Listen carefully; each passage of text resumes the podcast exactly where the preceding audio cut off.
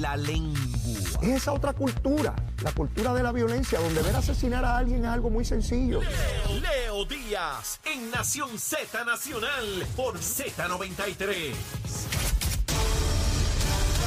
Buenos días, soy Carla Cristina informando para Nación Z Nacional de los titulares. El fiscal federal Stephen Muldrow anunció ayer que el Departamento de Justicia Federal otorgó 144 mil dólares para el programa Proyecto Vecindarios Seguros en el Distrito de Puerto Rico que apoya los esfuerzos de la comunidad para abordar la epidemia de delitos con armas de fuego y violencia grave que vive el país. De otra parte, la comisionada de instituciones financieras, Natalia Sequeira Díaz, aseguró que la liquidación de Bancrédito, Bank and Trust y Euro Pacific Bank ha visto algunas interrupciones, pero reiteró que ambos procesos continúan su curso. El fundador de Bancrédito, Julio Herrera Bellutini, enfrenta cargos federales en una alegada conspiración que involucró a la exgobernadora Wanda Vázquez Garcet. Y en temas internacionales, cinco años después del final del mandato de la misión de Naciones Unidas en Haití, el espectro de una intervención militar extranjera vuelve a sobrevolar el país caribeño que desde 1993 ha conocido 10 operaciones de la ONU destinadas a llevar la paz y la estabilidad, algo que parece estar cada vez más lejos. Para Nación Z Nacional les informó Carla Cristina, les espero mi próxima intervención aquí en Z93. Sin pelos en la lengua. Es esa otra cultura, la cultura de la violencia, donde ver asesinar a alguien es algo muy sencillo.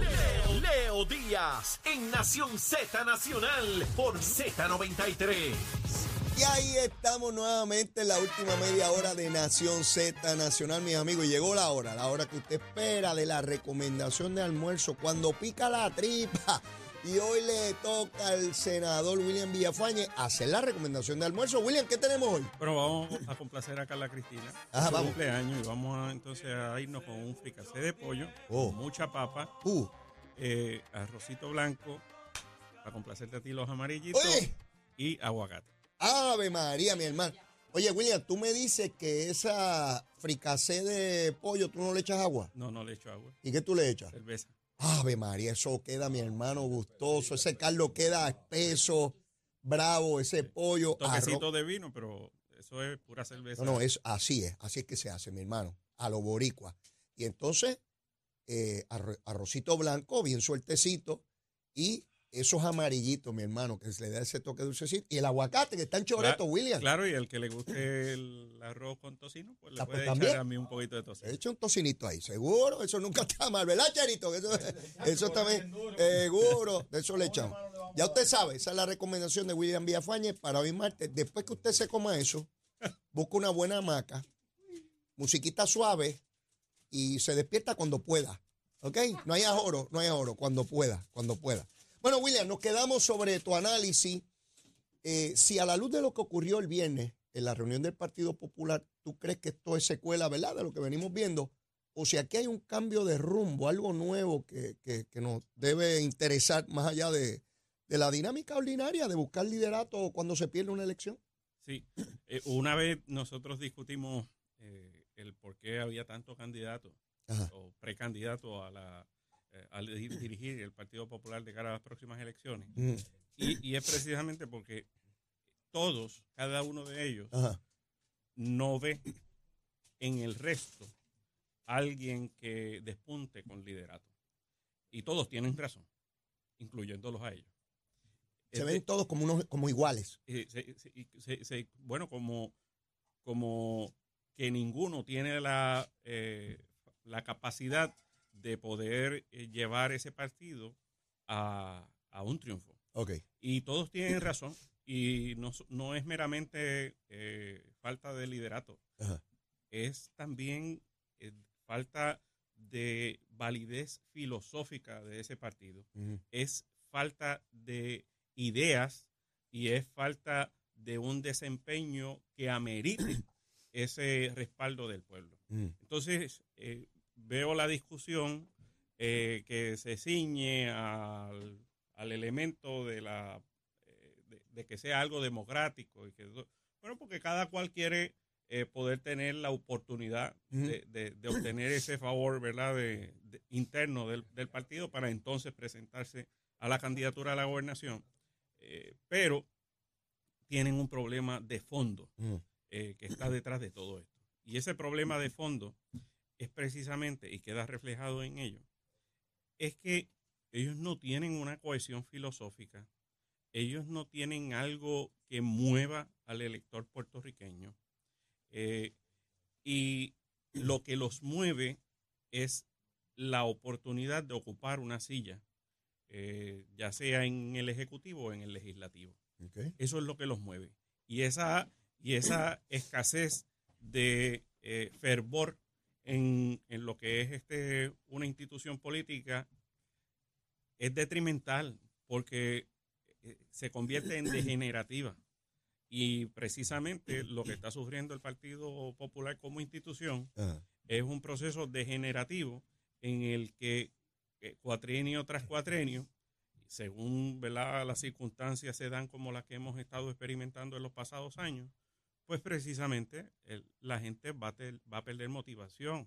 Ahora mismo mencionas de que puede haber un elemento generacional, eh, pero tienen un conflicto de que las, eh, eh, las nuevas generaciones tienen unas ideas y tienen una mentalidad que es más retrógrada que, el, que incluso algunos de los que ya tienen algunos años allí. Así tú lo ves. Así lo veo. Entonces, por eso es que, es que, es que el hecho, ¿verdad?, de, de, tú eh, promulgar eh, la institucionalidad sin ninguna base, sin ningún fundamento sólido que mueva, pues, pues lo que está, ¿verdad?, es, es, algo demasiado superficial. Mientras, mientras tú hablas y planteas este elemento de, ¿verdad?, que ninguno se ve con ventaja competitiva y toda la cosa entonces yo trato de preguntarme, ¿cómo pensará el popular de a pie?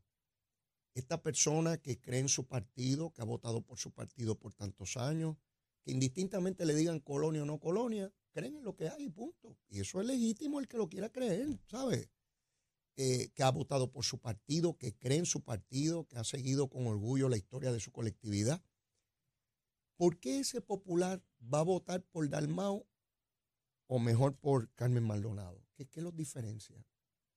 ¿Por qué mejor Jesús Manuel y no Javier de Villalba? ¿Por qué no mejor Zaragoza?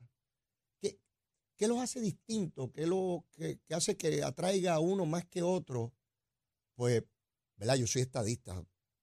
Mira, pero, yo, pero, yo te aseguro, yo, yo no, ¿verdad? Yo no pretendo meterme en el proceso popular, pero mi intuición política me dice que tú haces hoy, hoy una elección interna en ese partido y pones todas las ristras de candidatos y al final pones ninguna de las anteriores y los populares votan por ninguna de las anteriores. Así de serio, William. Así. Wow.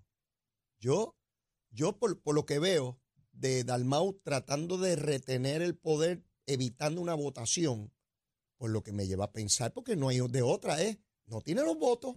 Porque si no, tú lo produces.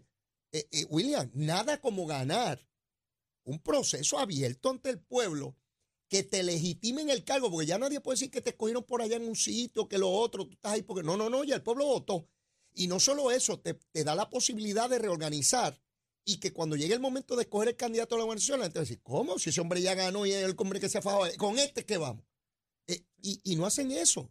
Posponer y posponer y posponer alguien de ese grupo de candidatos, a alguien, Dalmau le tiene temor. Y yo estoy bajo la impresión, me puedo equivocar. Yo creo que es Jesús Manuel.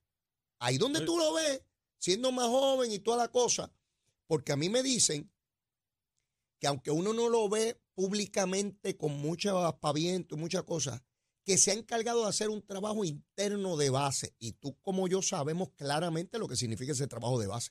pues tú vas amarrando lealtades, gente que se compromete contigo. Y cuando tú miras la votación, el presidente de la juventud votó en contra de Dalmao. Fíjate que con Dalmao votan políticos derrotados o políticos en nómina. Mira qué interesante.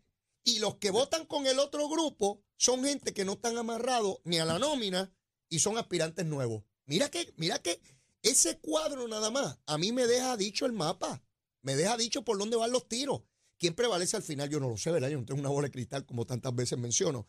Pero te va dando cosas como estas las hemos visto en el PNP, competencia. Eh, ¿A quién se le ocurriría en el PNP decir que no va a haber una votación sobre algo? Lo tiran del edificio para afuera. Así, eso, ¿verdad? Nosotros crecimos con eso. Sí, Ah. en el PNP se resuelve la cosa con competencia. Ah, que hay una visión y después vamos a votar. Y se acabó. Y unos ganan y otros pierden. Yo he ganado y he perdido. He apoyado candidatos que ganan y en otras ocasiones he apoyado candidatos que pierden. Pero hay un elemento que no lo tiene el Partido Popular y ese es el elemento ideológico de esta idea. Yo, yo planteo que ese es el cemento que pega los bloques. Así mismo, mira, yo, yo fui secretario del partido eh, luego de una primaria muy reñida, eh, donde eh, Ricardo Rosselló prevaleció por solamente 3% frente a Pedro Pierluisi. Y, y pues el primer paso que tenía que dar como secretario del partido era ir a los pueblos eh, a, a buscar esa cohesión, esa unidad. Y, y, y obviamente a nosotros los estadistas lo, lo principal que nos une es, es nuestro ideal, nuestra filosofía de que mediante la estadidad logramos, ¿verdad? Ese mejor Puerto Rico y que él, ¿verdad? Es, la- eh, es el paso digno, eh, democrático eh, para, para nuestro pueblo. Y, y con, con ese mensaje eh, fui pueblo por pueblo. Y eso permitió entonces que el Partido Nuevo Progresista fuera unido eh, de cara a esas elecciones a- apenas a cinco meses de esa primaria y prevaleciera contundentemente.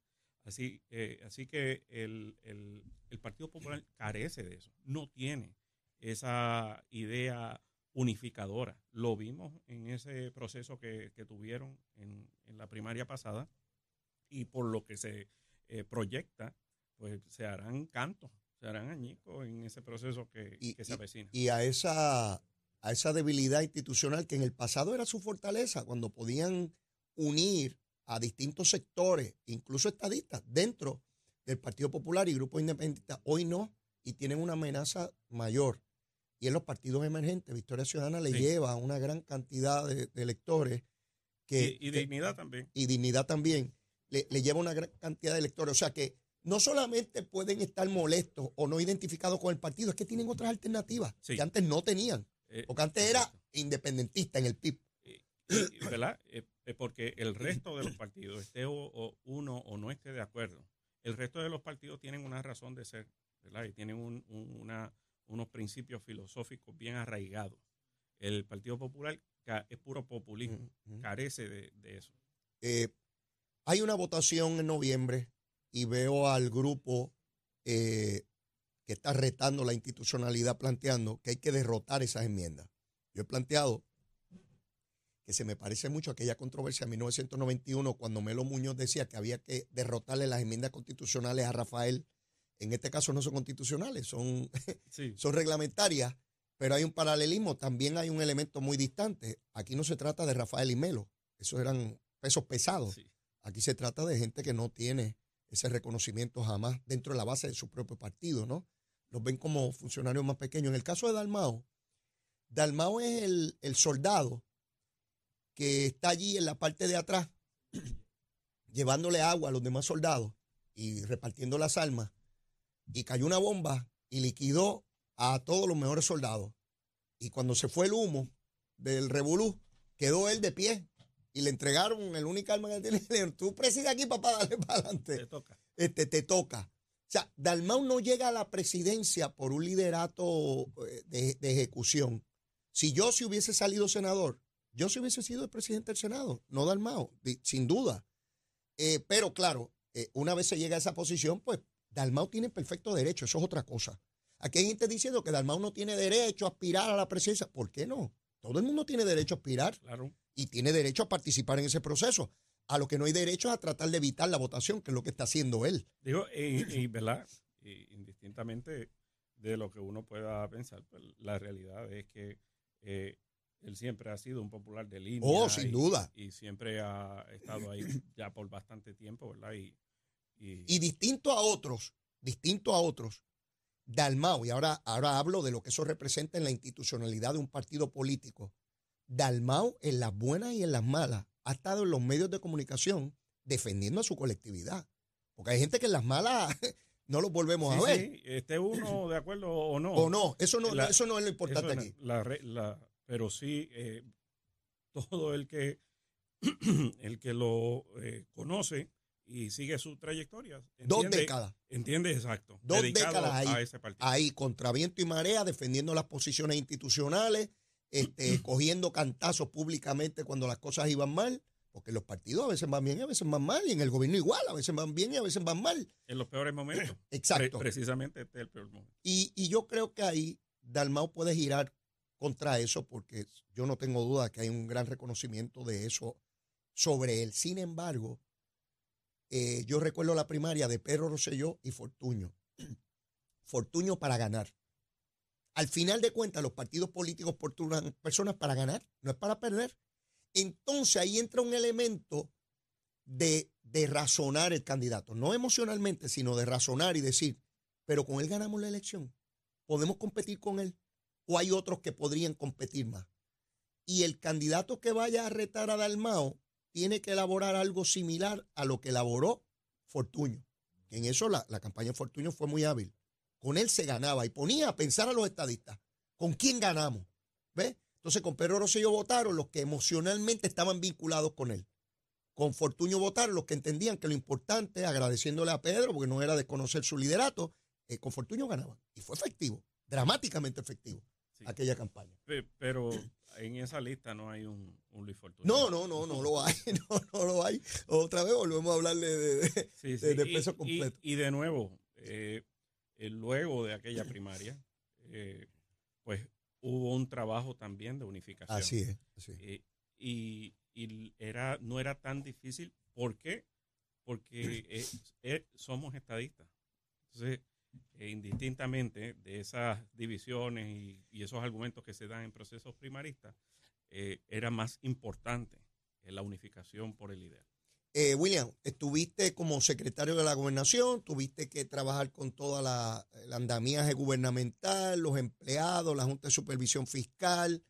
La Junta finalmente da el visto bueno ya en grande el pasado viernes a los sistemas de reclasificación y retribución del gobierno, esa disparidad abismal entre posiciones y funciones en el gobierno, donde yo podía estar en una agencia haciendo determinada labor, tú estabas en otra agencia haciendo exactamente lo que yo hacía en la mía y yo ganaba este, un montón de chavos más que tú o tú más que yo. Eh, ¿cómo, ¿cómo, igualar eso? ¿Cómo eh, eh, tener un equilibrio, un balance? la Junta finalmente le dio el visto bueno a eso, William. E, eso es un paso importantísimo. Está contenido dentro del plan fiscal. Se aprobó en el 2017 con la ley de empleador único y eh, eh, va a consono con la eh, política pública establecida por el Partido Nuevo Progresista del gobernador Pierre Luis y de hacerle justicia salarial a los trabajadores. yo tuve conversación con el gobernador y hay, ¿verdad? hay un grupo pequeño de empleados que más adelante pudieran quedar por debajo del salario mínimo en, en el caso del sector privado eh, y él se comprometió a, administrativamente eh, buscar los mecanismos para asegurar y cubrir que estos empleados, que son muy pocos, eh, no queden rezagados, sino que también devenguen el mínimo equiparado al, al, al, sector privado y, y, eso me complace sobremanera porque así el año que viene comenzarán ya, en enero comenzarán a recibir muchos empleados públicos sus ajustes salariales, muchos de los cuales son sustanciales, y, tendremos justicia salarial verdadera para nuestros servidores públicos. Qué bien. Eh, las Naciones Unidas se reúne, toma la determinación de que hay que procurar un equipo internacional para asistir a Haití en un momento de total desolación, eh, bandas criminales en total control de, ese pueblo. Eh, hay que llevar allí militares. No puede haber ni siquiera ayuda civil si no llegan militares porque van a asesinar a las personas. Así de trágica es la situación de Haití, no de ahora, ya llevan décadas en una situación como esta. Asesinan a su presidente, asesinan a los senadores. Eh, es un caos total, absoluto, el que vive el pueblo haitiano. Yo, yo no le veo salida, William, yo no le veo salida porque en la medida en que tú no tienes unos sectores que, tengan control haitiano, no de afuera, haitianos, que tengas una población bastante grande, educada, que tengan medios de producción, gobiernos eh, eh, que tengan la fuerza para imponer sus decretos y eso incluye la capacidad militar. Eso es así en lo que tú pones orden. Este, pues llegarán ahora y aliviarán un poco, pero otra vez dentro de un tiempo, si es que lo logran aliviar, volveremos a la misma situación. Sí, definitivamente. Haití es un ejemplo de un estado fallido y, es lo más parecido a un sistema anárquico, donde ¿verdad? cualquiera está por la libre y, entonces eh, no hay ese orden, esa organización y los procesos democráticos, pues ciertamente se ven, es un reflejo también de, ese, de esa anarquía. Entonces, hace falta dos esfuerzos bien grandes. Y, a nivel internacional debe haber algún tipo de colaboración para eh, eh, asistir al pueblo haitiano. Una, para eh, brindar ayuda humanitaria, hay una crisis humanitaria seria en Haití, y por el otro lado, para democratizar a Haití. es decir, para velar porque haya un sistema puro, democrático, donde se lleve a cabo un proceso en el que cada ciudadano pueda ejercer sus derechos y eh, eh, en, esos, en esos dos esfuerzos, ¿verdad? No es ir a tomar control eh, desde afuera, sino es facilitarle que ese proceso sea bien recibido, pero una vez electo ese gobierno, pues se le brinde la asistencia también para que haya orden, porque si no hay ese orden, se, se sigue saliendo de control, ¿verdad? Esas situaciones extremas desembocan en esto. son vecinos nuestros, eh, padecen eh, la eh, pobreza extrema y, nos, y creo que Estados Unidos, que es vecino también, no debe, no debe mirar hacia el lado, sino que debe proveerle todo lo que el pueblo haitiano necesite y, y ayudarles a echar hacia adelante. Pobreza versus miseria. Leonel Fernández en una ocasión, cuando era presidente de la República Dominicana, vino a Puerto Rico y yo lo escuché decir una cosa es pobreza y otra cosa es miseria. La diferencia es abismal. Y lo que vive el pueblo haitiano es eh, sencillamente infrahumano, las condiciones. William, agradecido enormemente por tu participación. Como siempre, iré buscando ese, ese pollo guisadito. Mire, con cervecita eso que se le echa ahí, ese pollo guisadito con papa, arroz blanco, amarillito y aguacate. Gracias, William. Siempre a la Que la pasen bien. Bueno, y antes de despedir el programa, saber, mire, si está el murciélago volando, si ya llovió, si está el tapón, ¿cómo va la cosita? Vamos con la que sabe, Carla Cristina. Buenos días, soy Carla Cristina informando para Nación Z Nacional. En el tránsito se ha reducido el tapón en la mayor parte de las carreteras a través de toda la, toda la isla, pero queda algo de congestión en algunas de las vías principales de la zona metropolitana, como la autopista José Diego entre Vega Alta y Dorado y en un pequeño tramo entre Puerto Nuevo y Atorrey, así como en la autopista Luis Aferré, Montelledra y más al sur en la zona de Caguas, ambas en dirección a San Juan y al momento no se han reportado accidentes graves ni fatales. Sin embargo, lo que va de año se han registrado 195 muertes en las carreteras, por lo que la Comisión para la Seguridad en el Tránsito y nosotros aquí en Z93 reafirmamos la recomendación a conductores y peatones para que respeten los límites de velocidad y las leyes de tránsito. Ahora pasamos con el informe del tiempo.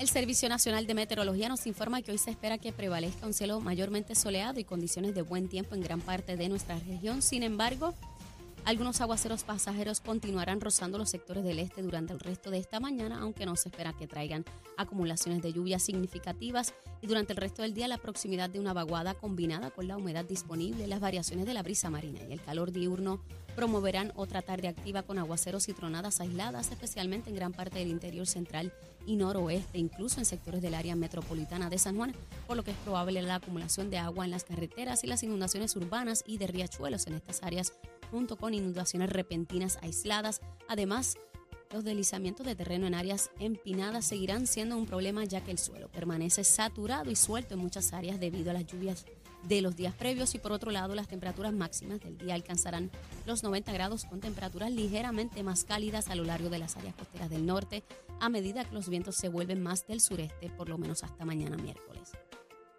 Hasta aquí el tiempo les informó Carla Cristina. Yo les espero mañana miércoles en otra edición de Nación Z y Nación Z Nacional que se disfruta a través de la aplicación La Música nuestro Facebook Live, la emisora nacional de la salsa Z93. Buen día.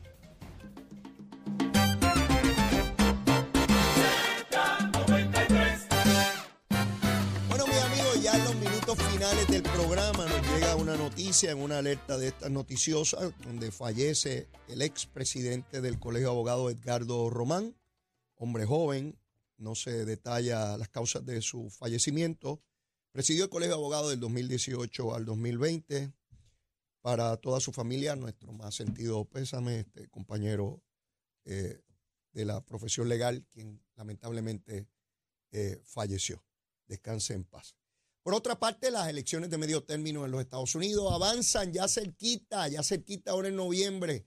Vamos a ver cómo queda esa composición en Cámara y Senado Federal. Eso puede tener un impacto muy importante para Puerto Rico, no solamente en asignaciones, sino en legislación general que afecta nuestra vida de pueblo. Así que tenemos que estar bien pendientes. Ya les traeré más detalles de por dónde va la cosa. ¿Qué dicen las encuestas? Que a veces algunas pegan y otras veces fallan. Pero bueno, yo no tengo tiempo para más. Mire, ya Carla Cristina se está despidiendo porque va a, va a celebrar el cumpleaños hasta el año que viene. Olvídese, no la volvemos a ver. Así que mire, si usted todavía no me quiere, quiérame que soy bueno. Mire, mi cochito de titi como un murciélaguito. Yo soy como un murciélaguito chiquito, bien bueno, bien chévere. Mire, quiérame que soy bueno. Y si ya me quiere, quiérame más. Y siempre se puede abrir ese corazón y seguir queriendo, seguro que sí. Mire, será hasta mañana, lo quiero un montón. Besitos en el cutis para todos y todas. Nos vemos mañana. Llévatela, chero.